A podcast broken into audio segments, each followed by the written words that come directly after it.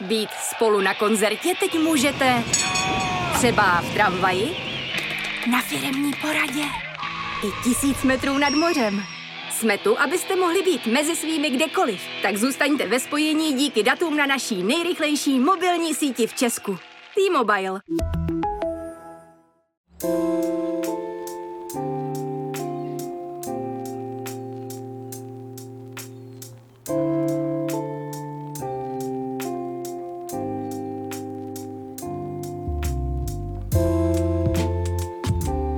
Posloucháte další vydání rozhovoru Jonáše Zbořila. Mým dnešním hostem je Michal Samir, režisér a scénárista minisérie Iveta, která se teď vrací na televizní obrazovky.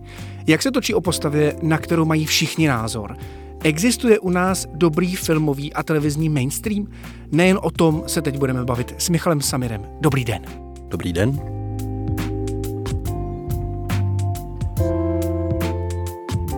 Premiéra vašeho prvního filmu Hany z roku 2014 se konala ve stejný den, kdy Iveta Bartošová zemřela. Věděl jste už tehdy, že se jejímu životu budete několik let věnovat? Úplně upřímně nevěděl. V té době to ještě nebylo téma, ale velmi dobře si to pamatuju, protože to byl jeden z těch momentů, které k tomu vedly. Já eh, jsem už několikrát přiznal a nebojím se to říct znovu, že jsem byl jeden z těch lidí, který přesně v tomhle tom období se na tom trošku vezli, tak jako spousta lidí na veřejnosti. Byl jsem jeden z těch lidí, který si s kamarádem třeba poslal sms na to téma a nějakým způsobem jsme se tomu třeba i vysmívali.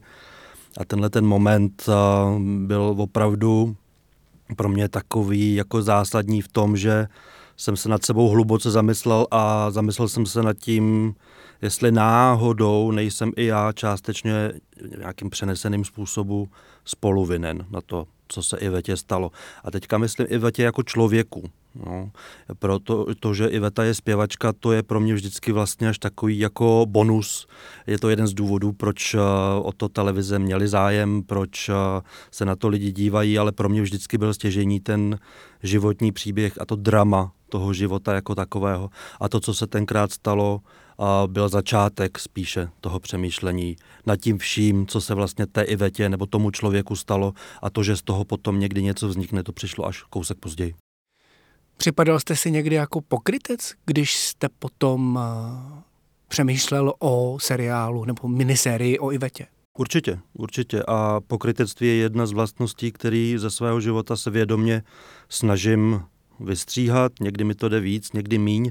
A tohle byl jeden z těch momentů, takový opravdu jako memento. A nemyslím si, že jenom pro mě, je to spousta lidí, který... No, myslím, že se to týká většiny diváků. Tak, tak. A já bych chtěl, aby se to týkalo většiny diváků. A já bych chtěl, aby diváci naší série snad nenutně dospěli k tomu samému, co já, ale aby se nad tím určitě aspoň nějakým způsobem zamysleli. Ale jak mi určitě potvrdíte vy i posluchači, Smrt Ivety je dodnes zakódována jako jeden z těch momentů, kdy si spousta lidí pamatuje, kde v ten moment byla, kde, eh, co dělali, jak se cítili, eh, když se to dozvěděli.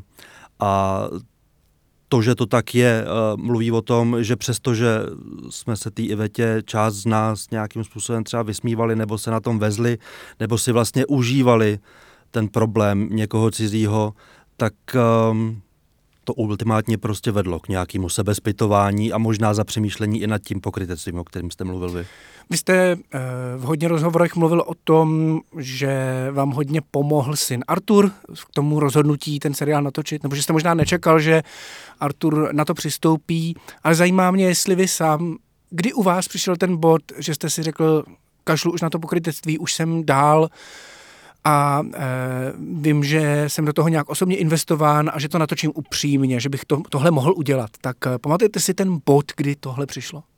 Ono to je jedno s druhým, protože v momentě, kdy jsem nad tím vším a nad sebou začal uvažovat, tak samozřejmě z druhé strany přišlo to přemýšlení, jestli náhodou tenhle ten životní příběh nestojí za to ho nějakým způsobem stvárnit, protože pro mě to je zajímavý z toho důvodu, že mám pocit, že té Ivetě se za ten její život odehrálo úplně všechno, co se vlastně v lidském životě odehrát může že eh, kdybyste nakumuloval tolik věcí do jednoho života a napsal to do scénáře a někam to přinesl, tak vám to všichni omlátí o hlavu, ale tady samozřejmě vždycky máte tu a trošku legrační výmluvu, ale ono to tak bylo. A ono to vlastně jako i nějakým způsobem reaguje na a reakce třeba té druhé série, kdy spousta lidí už se opravdu pozastavuje nad tím, hele, ale tohle už jste možná malinko přehnali. Říkám, nepřehnali jsme vůbec nic, my jdeme opravdu čistě po pravdě. A e, to, že já jsem potom ultimátně e, došel až k tomu Arturovi, to už byla moje nová fáze. To už bylo po rozhodnutí, které jsme učinili s Majou Hamplovou, která ultimátně vlastně s tím prvním nápadem o Ivetě natočit e, seriál nebo film v té době přišla, tak s Matějem Chlupáčkem jako to producentem. A my jsme se tenkrát rozhodli, že přestože už do toho bylo zainvestováno v podstatě nějaké dva roky rešerší a přípravných prací, tak my jsme se rozhodli, OK, ale tentokrát už budeme fair a pokud ten Artur to nebude chtít, jakožto syn, a to byl první člověk, za kterým jsme šli, tak my to prostě dělat nebudem. A to pro mě bylo sice hezký, ale zároveň hrozně riskantní. Vy jste říkal, že tentokrát už to bude opravdě. To je docela uh, silný prohlášení. A vlastně potřebuji, abyste to vysvětlil. A já jsem jakoby úplně v klidu schopen říct, že opravdě je celý ten seriál, i ta první série, i ta druhá, akorát ta první, přestože vyvolala spoustu reakcí, tak tam vlastně jako nikdo tolik neřešil to, co se tam děje nebo neděje, protože jsme ve fázi, kdy Iveta opravdu ještě byla člověk, který měl, jak já říkám, drápy zatáhnuty. A když ty drápy vytáhla v té druhé sérii, tak tam opravdu už ty lidi jakoby přestávají být komfortní v tom, že oni na tu Ivetu měli nějaký názor a ty reakce publika jsou vždycky strašně dány tím, jaký názor měli na Ivetu jako takovou. Je to podle mě hrozně čitelné, je to očividné, že ať už pozitivní nebo negativní reakce jsou hrozně moc ovlivněné tím, jestli ti lidi tu Ivetu vnímali jako někoho, koho měli rádi, nebo jako někoho, komu se ještě dnes chtějí smát. A pokud to, je tak nebo tak, tak i ty reakce na ten seriál jako takový a, jsou vlastně velmi podobné. Mm-hmm. Ale stejně se zeptám, když mluvíte o pravdě, tak odkud vycházíte? Kde je ta pravda? Jo, já jsem trošku uhnul. A ta, uh, ta pravda na začátku, řekněme v té první sérii, byla, nechci říct jednoduchá, ale jasně daná, protože to je všecko doložitelné a nikdo nic nedisputoval. Co se týče té druhé série, tak přichází veliká potíž v tom, že tam se ty pravdy rozcházejí. A teďka se nerozcházejí už jenom pravdy, řekněme, účastníků těch příběhů, ale rozcházejí se pravdy i lidí, kteří tvrdí, že u toho nějakým způsobem byli. A není důvod se, jako my si můžeme ilustrovat na druhém díle druhé série, kde se mluví o tom, řekněme, neslavně proslulém únosu v uvozovkách možná z roku 1994, což byla první veliká kauza bulvární, naše, porevoluční, protože před revolucí ten bulvár tady fungoval trochu jinak, pokud vůbec. A v roce 1994 se odehrálo něco, kde jsou hlavní dva účastníci toho příběhu, Iveta a někdo jiný. A Iveta tvrdí jednu věc a ten někdo jiný druhou věc ta věc se dostane k soudu, přestože člověk by řekl, že Iveta logicky, tak jak to je odvyprávěno, musí mít pravdu, tak uh, u soudu to tak není a za pravdu je dáno někomu druhému. A ještě k tomu všemu jsou potom lidé, kteří se okolo Ivety v té době pohybovali a ti vám říkají třetí úhel pohledu, čtvrtý úhel pohledu a ty pravdy jsou ještě trošku odlišnější.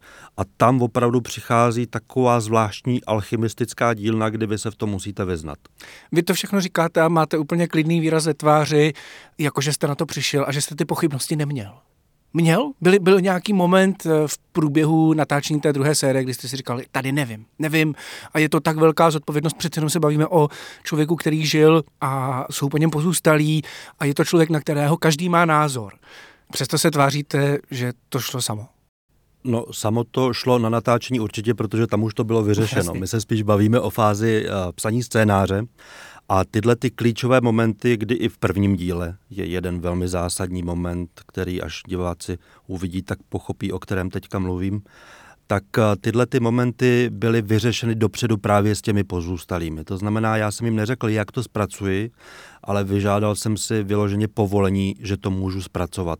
Já jsem měl opravdu veliký štěstí v tom, že se mi vždycky to povolení podařilo dostat. To znamená... Jenom an... technicky, abychom v tom měli jasno. Fungovalo to tak, že vy jste dal těm pozůstalým nějaké jak to říct, náměty nebo, nebo anotace těch dílů a oni řekli, ano, tenhle ten způsob by mohl fungovat, ale potom ty, ale vlastně potom ty díly viděli až na premiérách? V podstatě. Tuhle tu možnost má jenom Artur, to mhm. znamená, on jediný vždycky vidí, a říkáte to přesně, anotace jednotlivých dílů, to znamená krátké výtažky, o čem to bude, ale jak to bude zpracováno, co kdo bude říkat, jak kdo v těch scénách bude působit, to on nemá. A to zase byla moje podmínka v tom, v tom jednání, protože já jsem se nikdy nechtěl dostat do situace, že já si budu muset schvalovat s kýmkoliv, jestli jako tohle může ta postava říct, nemůže to říct, protože to by mě nebavilo a myslím si, že by to potom v sobě nemělo to, po čem já ultimátně jdu, a to je ta pravda. Protože samozřejmě potom by se mohlo dít to, že někdo chce, aby ten obraz toho blízkého nebo jeho samotného byl třeba nějak přibarven nebo naopak odbarven a tohle já jsem nechtěl tohle já jsem nechtěl. Já jsem a to si... se nemůže stát vám jako autorovi, že ty, že ty postavy přibarvíte, odbarvíte podle sebe? Je, no já, to, je to v pořádku? A já určitě dramatizuju ty věci a když říkám dramatizuju, tak eh, tím nemyslím, že tomu dám ještě více dramatu. Ono to víc dramatu nepotřebuje. Jo, ten příběh opravdu není potřeba jakkoliv přibarvovat. Ale v rámci toho, aby to fungovalo jako 50-minutový díl nebo hodinový díl, tak samozřejmě ty věci musíte poposouvat třeba v časových liních. Ale nikdy to není z pronevěření se pravdě. A já jsem strašně rád, a tohle to já můžu říct jako s naprostým klidem, že žádný z těch, eh, žádná z těch scén, žádná z těch událostí, žádná z těch postav není úplně vymyšlená. Vždycky je to nějakým způsobem založené na pravdě a pokud ta pravda nešla jednoznačně ověřit, to znamená říct si, takhle přesně to bylo, tak je to vždycky podáno v nejpravděpodobnějším možném stavu, jak ty věci mohly proběhnout a to trošku arrogantně říkám na bázi toho, že jsem člověk, který se tomu roky a roky věnuje a to znamená ty postavy už opravdu nějakým způsobem zná, i když je třeba nikdy nepotkal. Myslíte, že jste musel projít nějakou osobní transformací, abyste tohle mohl dělat? Tou transformací jsem prošel, o tom jsme vlastně už dneska mluvili a ono se to se mnou táhlo dál a potom se to vlastně jako uh, sformovalo i v jiných částech mého života, nejenom v tom pracovním já, když jsem šel za Arturem, byl velmi jiný člověk než já v roce 2014, když jsem se to dozvěděl. A to je jedna z těch věcí, kdy já mluvím o té poctivosti. Já jsem musel zůstat jakoby poctivý i vůči sobě a těm, řekněme, pozůstalým. Nicméně, já když jsem za Arturem šel, um, já jsem byl přesvědčen, že není možné, že to povolí, protože jsem, řekněme, byl snad neschopen, ale nějakým způsobem jsem si představoval, jaké to může být pro syna té Ivety, když za ním přijde naprosto neznámý člověk a teď prosím tě, já bych chtěl sfilmovat ten příběh a nebudu se vyhýbat ničemu, sice to myslím vážně, ale vůbec se neznáme a ty vůbec nevíš, co ode mě čekat. A to, že jsme našli nějakou společnou řeč, pro mě totiž taky bylo první vodítko toho, že já nejsem úplně jako z jiné planety že já jsem v tom světě té Ivety nějakým způsobem napojen. Protože pokud jsem byl schopen se napojit na Artura a Artur na mě, tak logicky jsem nějakým způsobem to měl nacítěné správně. A Artur mi potvrdil, že já jsem nebyl první člověk, který to chtěl stvárnit, ale byl jsem první člověk, který za ním přišel.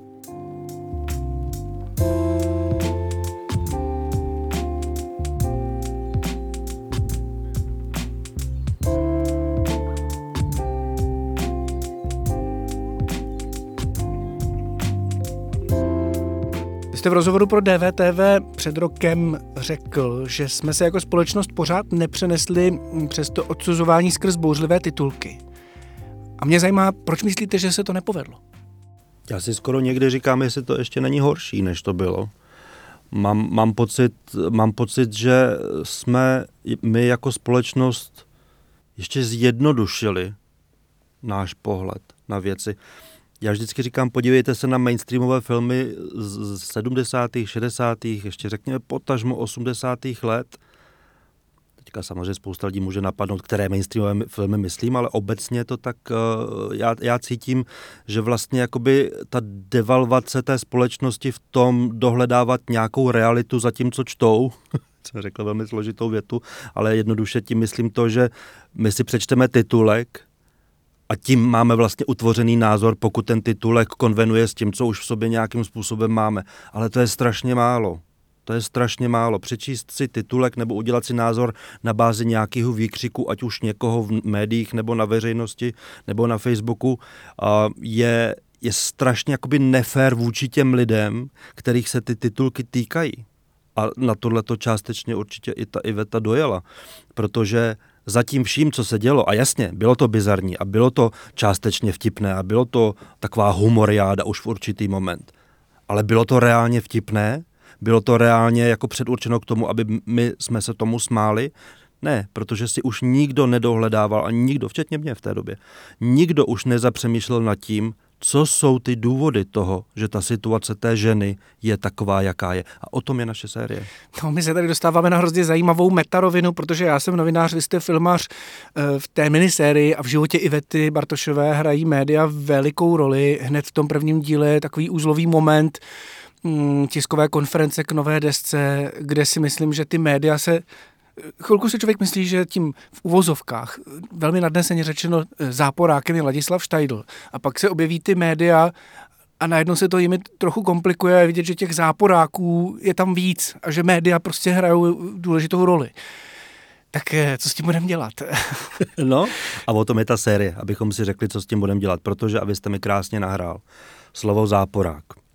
Ono to hledání toho, kdo je klaďas a kdo je záporák, prostě nestačí říct, že v první sérii byl záporák Sepéši a že v druhé sérii je záporák Štajdl, je, a teď to nemyslím na vás, ale je strašně krátkozraké.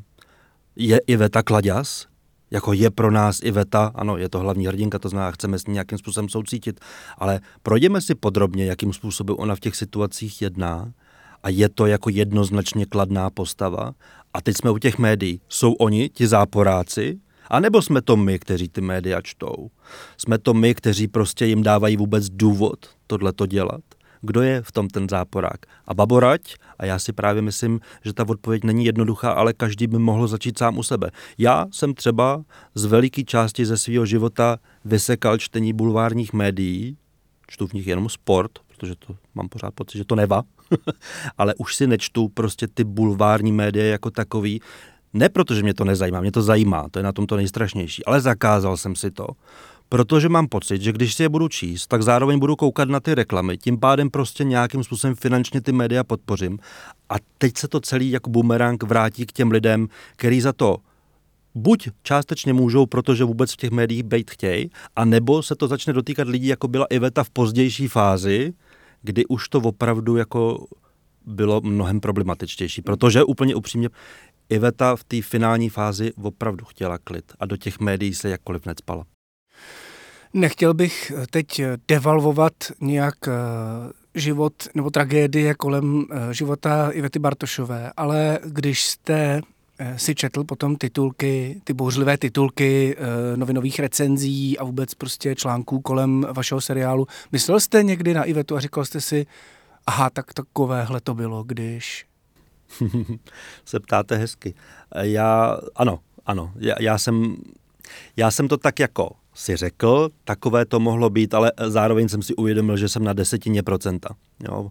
Ale jako nějaká ilustrační jako moment toho, protože i já jsem si prošel prostě 14 dny po, uh, po vydání té první série, kde se to opravdu jako vlastně úplně všude řešilo, i já jsem si prošel 14 dny, kdy jsem se v tom opravdu musel orientovat a byly to těžkých 14 dní. A představa, že se vám tohle vlastně jako děje pořád, ono to ultimátně vede k tomu, že vás to otupí.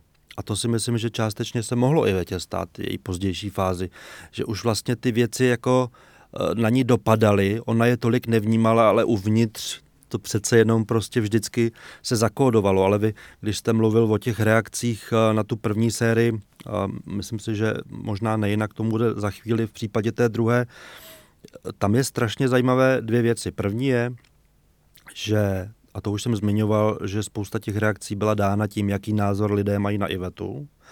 A druhá věc byla, že tam se vůbec nezohlednilo, anebo často se u nás nezohledňuje, pokud se bavíme o kritice, pro koho to vlastně je a na koho je to mířeno. Protože my si pořád musíme uvědomit, že tohle je seriál o Ivetě Bartošové pro diváky Voja. A kor po druhé sérii řekněte mi, jestli máte pocit, že jste někdy něco takového na Voju viděli. Tímhle já chci vlastně vysle, vyseknout velikou pochvalu lidem na Voju, protože to opravdu jako chtělo odvahu stvárnit to takhle. To je opravdu jako trochu vodinut. Ale jakoby potom vzít tenhle ten tvar a porovnávat to s, já nevím, s artovým filmem na festival pro pár lidí, mi přijde vlastně jako trochu nefér. No jak se natočí něco, kde chcete mít autorskou kreativní integritu, ale zároveň chcete zasáhnout co největší počet lidí? Já si myslím, že to je ultimátně ta nejtěžší disciplína a disciplína, ke který já půjdu asi celoživotně a možná i budu celoživotně hledat. Ale je to to, co bych chtěl. Já když jsem natočil svůj první film uh, Hany, tak to vidělo všeho všudy v kinech 4 tisíce lidí a na festivalech to vyhrál, takových jako menších festivalech to vyhrál strašně pěkné ceny a já jsem z nich měl radost, ale ultimátně jsem pochopil, že takhle mě to bavit nebude. Že já prostě nebudu chtít tvořit takhle subverzivní malé filmy pro úzké publikum lidí. Já chci tvořit subverzivní, složitý, komplexní psychologické věci, zabalený do formátu takového, že to bude přístupné pro širokou veřejnost. A tohle to myslím si, že by chtělo spousta lidí a spousta lidí to hledá, protože to je fakt ta nejtěžší disciplína.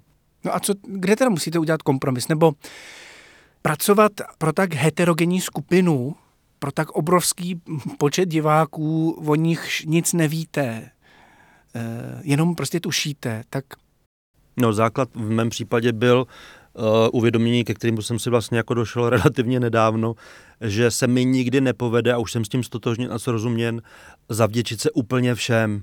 Protože ono, jakoby spojit to, to umění a tu, ten mainstreamový, jako tu, tu, tu televizi v jedno, ono to zní, že by se to v ten moment jako mělo líbit úplně všem. A já jsem si to hloupě takhle nějak jako asi vysnil že jednoho dne vytvořím něco, co se bude líbit úplně všem. Tak to mi hodně jako rozdalo karty právě uvedení třeba první vety, kdy jsem byl uh, zaskočený ne negativními reakcemi, ale tou sílou těch negativních reakcí. Tak tam jsem jako trošku vystřízlivěl, protože jsem pochopil, že uh, jasně, uhodil jsem eh, hřebík na hlavičku a spoustě lidí jsem splnil přání a funguje to přesně tak, jak jsem potřeboval nebo chtěl, ale zdaleka ne všem. A tam jsem se jako naučil, že to je první krok k tomu, abych se právě jako nesnažil trefit do vkusu úplně každého, protože se mi to nikdy nepovede. Co vás tak těší na tom, že ten seriál uvidí co nejvíc lidí? Já si dovedu představit, že udělám dílo, které vypovídá něco o mně, takže jsem pravdivý sám k sobě, ale nemám tu zkušenost toho, jakou radost přináší něco, co vidělo strašně moc lidí. A možná je tam nějaká schoda, je tam nějaká korelace, ale... Já kromě jiného říct... teďka píšu nějakou knížku, kterou až jednoho dne vydám, tak je mi vlastně úplně jedno v této fázi, kdo ji bude číst a nebude číst. Takže ne všechno, co já dělám, je nutně namířeno k co nejvíce, k co největšímu množství lidí. Ale co se týče té Ivety, tak za prvé, dlužil jsem to té Ivetě samotné, aby její příběh nebyl jenom nějaký obskurní tadyhle jako side job někde prostě v kině, kde jako nějaký artový divák, za kterého já se i částečně považuji, abychom si rozuměli, jo. A že, že, že to, to, to není Iveta, to nebyl svět Ivety. Ale za druhé, to takové to ego, že mám radost, že, že prostě x set tisíc lidí vidí moji věc, to už mě taky opustilo. To už taky v sobě nemám. U té Ivety je pro mě ten motor toho, aby to vidělo co nejvíc lidí, že, že ten příběh je opravdu univerzální v tom, že každý z nás prožil něco částečně jako Iveta. A pokud je ten příběh podán tak, jak je podán, a v to já plně věřím, tak je možné si říct, OK, co s tím budu dělat já s touhletou fází, protože, a to je jedna věc, kterou já třeba mám s Ivetou společnou, takovou jako obsesivní touhu být v něčem dokonalej. Jo, to v sobě Iveta měla, to se jednoznačně ukazuje v té, v té druhé sérii. Ale ona obsesivní touha může znít skvěle, profesně vás to může leckam dotáhnout, ale zároveň to může být něco, co vás prostě ultimátně seřeže a vy zhoříte. A to je něco, na co já si třeba už teďka musím dávat pozor. A vyloženě to na sobě pozoruju. A to je něco, na čem já bych se v životě nezamyslel, kdybych nespracovával příběh Ivety Bartošové. Rozumíte mi? A to není jenom tady tohle, to partnerské vztahy, vztahy mezi matkou a, a, a dítětem, mezi otcem a dítětem, a rodinné vztahy. To, tohle všecko se tam nějakým způsobem řeší a ta Iveta, její příběh má takovou zajímavou vlastnost, že tam jsou jednoznačně čitelné ty vzorce, ve kterých se pohybujeme my jako rodina, jako společnost a každý si velmi jednoduše může stáhnout. Já jsem doteďka pamatuju, když skončila první série a přišla za mnou holka, hele, já mám kluka jako sepéši, co mám dělat? A to je přesně ono. A to je přesně ono. A teďka ona to vztáhla na to, že on je na ní zlý. A teď už začíná ta diskuze na téma, byl se péši zlý, anebo to znamená, že v 21 letech je prostě tak strašně nepřipraven na ten svět, do kterého vstoupil, že ta frustrace vypadá jako, že je zlý. A teď může začít nějaký povídání. A to je to, proč si myslím, že se to musí dostat k největšímu množství možných lidí.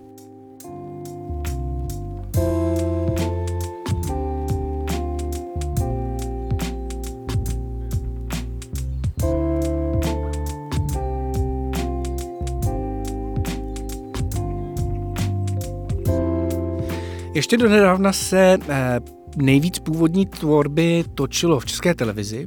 Teď to vypadá, že by tu hru mohlo trochu přebrat Vojo, streamovací služba televize Nova, o které jsme tady už mluvili. Myslíte si, že to českou seriálovou tvorbu nějak výrazně změní? Nevím. Já si myslím, že v této fázi je to na všech stranách velké hledání toho, jak by to mohlo v budoucnosti být. Myslím si, že teďka je ještě strašně brzo na to říct, eh, tím, že do hry vstoupilo Vojo, znamená to pro českou televizi to a to a to, a nebo pro novou potažmo to. Mě možná nezajímá, co to znamená pro českou televizi, ale hodně mě zajímá, co to znamená pro českého diváka. Jestli, jestli bude koukat na seriály, které prostě budou výrazně jiné, než co vznikalo v Jas, produkci České televize. Tam, tam ještě bude nějakou dobu trvat, než eh, český divák přijme to, že streamovací platforma je plnohodnotný zdroj, tak jako je česká televize, řekněme. Protože ono to přijít a v neděli večer si zapnout televizi a zadarmo, když opomineme koncesionářské poplatky, odsledovat první díl velkého nového seriálu, je něco, na co jsou lidé zvyklí a a priori mají pocit, že když je to částečně Netflix už si tu pozici mění, ale třeba na tom Voju nebo na dalších streamovacích službách, teďka Prima otevřela ve webovou platformu, tak mají pocit, že to je hned jakoby něco míň. Přitom jakoby do těch produkcí jdou stejné, ne větší peníze, častokrát tvoří pro ně mm, lidi jako David Ondříček, kteří asi jako nikdo nebude disputovat to, že to je prostě jako jedno ze jmen současných českých. Um, takže to, aby se to, aby se ty platformy vlastně vyrovnaly, ještě bude nějakou dobu trvat, protože myslím si, že tady pořád panuje takový ten předsudek, že to je jenom na internet. Jo, jakože to tady vlastně jako e, začal ten stream a s chodou okolností taky dělal svůj content, ale tam to bylo opravdu myšlený jako na internet. To Vojo se to snaží jakoby vzít na nový level a to bude ještě nějakou dobu trvat, než člověk pochopí, že televize zdarma může být stejně dobrá jako televize e, za poplatek. Vůbec jsme se nebavili o vašem filmu Buď chlap, který šel před pár týdny do kin. Je to hodně jiná práce než práce na Ivetě, práce na celovečerním filmu, který nejde pod žádnou, ať už normální televizí nebo internetovou televizí. Určitě je, protože tam je vždycky samozřejmě ten úspěch nebo neúspěch toho filmu strašně ovlivněn eh, tím množstvím lidí, kteří přijdou do kina a tam je to prostě výkyvová záležitost a částečná loterie, protože jsou období, kdy se prostě do toho kina chodí a pak ne. A pokud jdete z kůží na trh, řekněme, s mainstreamovým filmem, tak je vlastně jako úplně jedno, jestli se ten film líbí nebo nelíbí tomu nebo tomu. Vždycky se o tom filmu bude říkat, kolik na něho přišlo lidí, ultimátně. A tohle to je teda hodně jiná disciplína, musím říct. No. Točíte mainstream? Uh, je to, je, řekl byste o sobě, že točíte mainstream? No co se týče Buď chlapa, tak to byl opravdu nějaký pokus o mainstreamový film, který bude trošku narušovat ty zavedené pořádky mainstreamového filmu u nás. To ano, tam to byl nějaký můj uh, mainstreamový uh, směr nebo možná pokus, ale ona, ta Iveta je vlastně jakoby mainstreamový, uh, ale zás, já, já, ono, ono to je jedno z druhým, já se pořád snažím jakoby spojit ty dvě věci dohromady. Jo, já, s menšími já, a většími já, úspěchy. Já si to právě myslím. Chtěl jsem se vás zrovna zeptat, jestli byste o sobě řekl, že se snažíte zkvalitnit český mainstream. Jestli to je to, jako, co byste považoval za svoji vizi zkvalitnit český mainstream bych si vůbec nedovolil říct, protože uh, já se snažil, nebo snažím přinést svůj pohled na to, jak by ten mainstream mohl třeba taky vypadat. Já vůbec neberu. A můžete být konkrétní v tom, co to, já vím, že bych to možná měl tady odvyprávět sám na základě i vety nebo tak, ale co vy máte pocit, že je třeba kliše českého mainstreamu a je potřeba ho zrušit a nahradit ho něčím originálnějším? Zrušit ne, pozor, zrušit ne. To já si jako, já to vždycky říkám, jakoby, já si myslím, že třeba film Ženy v běhu je dokonalý film. A vždycky jsem za to ukřižovaný. Ono tam je to B. Baví mě ten film? Ne. Líbí se mi ten film? Ne. Mám tam morální problémy s některými momenty v tom filmu? Ano. Je to dokonalý film? Ano. Proč? Protože to je přesně to, co to chtělo být, je to přesně to, co ten divák chtěl dostat, je to úplně čistý v tom tvaru, když si ten film rozfázujete, jako já jsem to udělal mimochodem, když si ten film rozfázujete vyloženě jako do sekvencí, tak vy uvidíte, že jim se povedlo něco nevýdaného v českém filmu a to je vytvořit opravdu čist, křiš, křišťálově čistý tvar. Když se to pokusili zreplikovat s jejich dalším filmem, nějakým způsobem se svést na tom úspěchu, neuvěřitelném úspěchu toho prvního filmu, tak už se to tolik nedařilo, protože já vždycky tvrdím, že tyhle ty věci, pokud mají mít takovýhle milionový úspěch, protože tenkrát do toho kina přišlo hluboko přes milion lidí, což je neskutečný, tak to se prostě nějakým způsobem musí stát samo. Tohle to nejde naplánovat, protože kdyby to někdo uměl, no tak se tady prostě vyvrbí režisér nebo producent, který každým filmem do kina přitáhne přes milion lidí. Tady nikdo takový není, protože to takhle prostě ani nejde. Ale abych se vrátil zpátky na začátek, já vůbec nemám tendenci rušit eh, nebo zakazovat eh, tenhle ten typ mainstreamového filmu.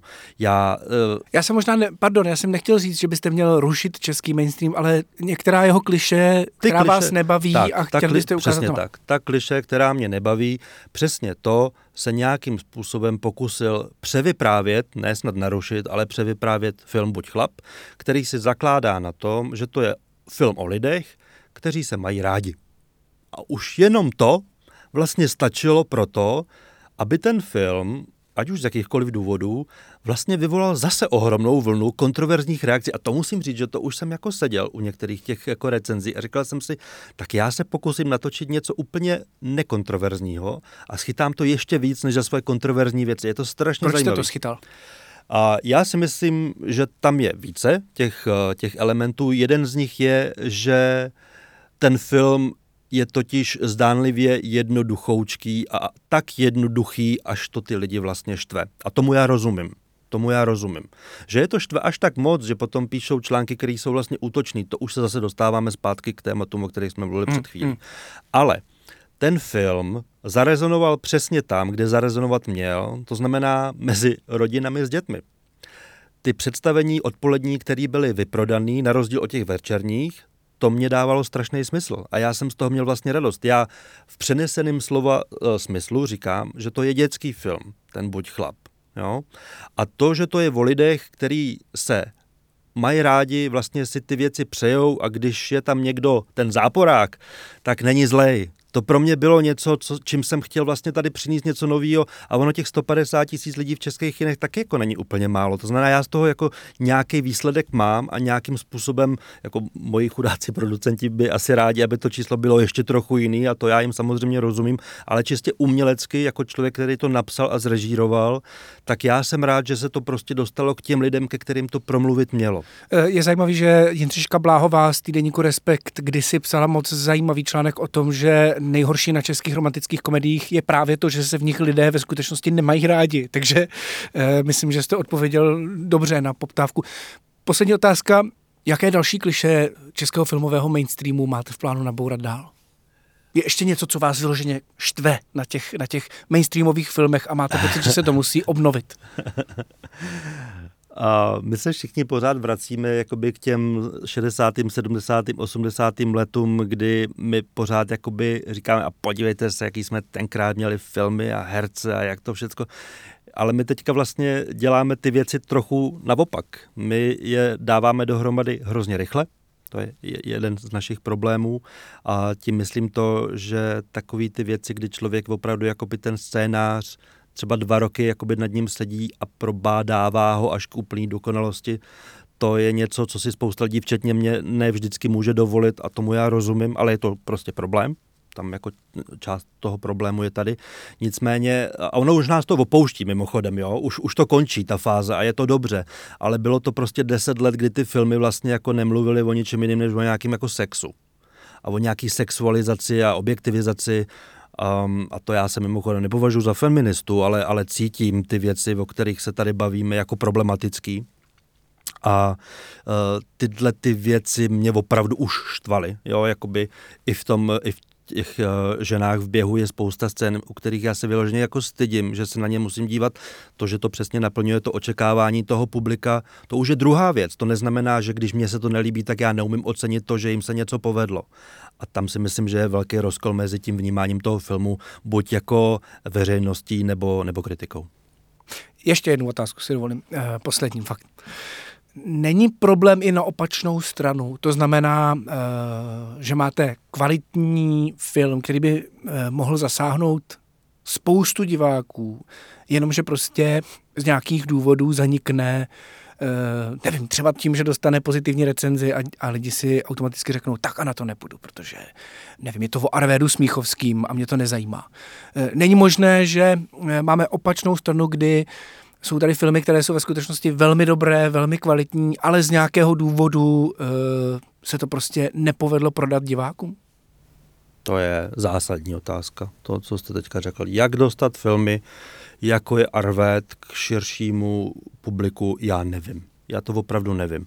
Ale znovu, když se podíváte na film Five Easy Pieces s Jackem Nicholsonem ze 70. let, tenkrát se na to prostě do kina chodilo protože to byl film s Nicholsonem a šlo se na to, nechci říct úplně jako mainstreamový, ale prostě se na to do kina chodilo. Takovýhle film, kdyby dneska přišel, tak na to nepřijde vůbec nikdo. Je to určitý zjednodušení, ale já myslím, že to je jedno s druhým, že tady prostě probíhá nějaká jako zjednodušování těch pohledů na svět a určitá jako nechuť se vlastně čímkoliv zabývá. A já jsem úplně alergický na takový to, já mám ve svém životě problémů dost a já nepotřebuju chodit do kina, abych si tam jakoby další problémy přidělával. Ne, problémům se musí čelit větším problémem. Problémům se musí děl, čelit tím, že se nad tím problémem zamyslíme. Ne, že ho odsuneme kam si do šuplíku a půjdeme se pobavit. Jasně, Ježíši Kriste, pojďme to dělat taky. Ale tohle to je jediná věc, která se v současnosti, mám pocit, většinově děje. My pořád vlastně hledáme jenom tu zábavu a vyhýbáme se těm negativním tématům, problémům, který třeba musíme řešit jak ve svém osobním životě. Jasně, není se čemu divit, covid, prostě válka, všecko, ale my s tím nic neuděláme, pokud se budeme tvářit, že naší práci na tomhletom světě je se bavit. To je prostě málo. Díky moc. Já děkuju.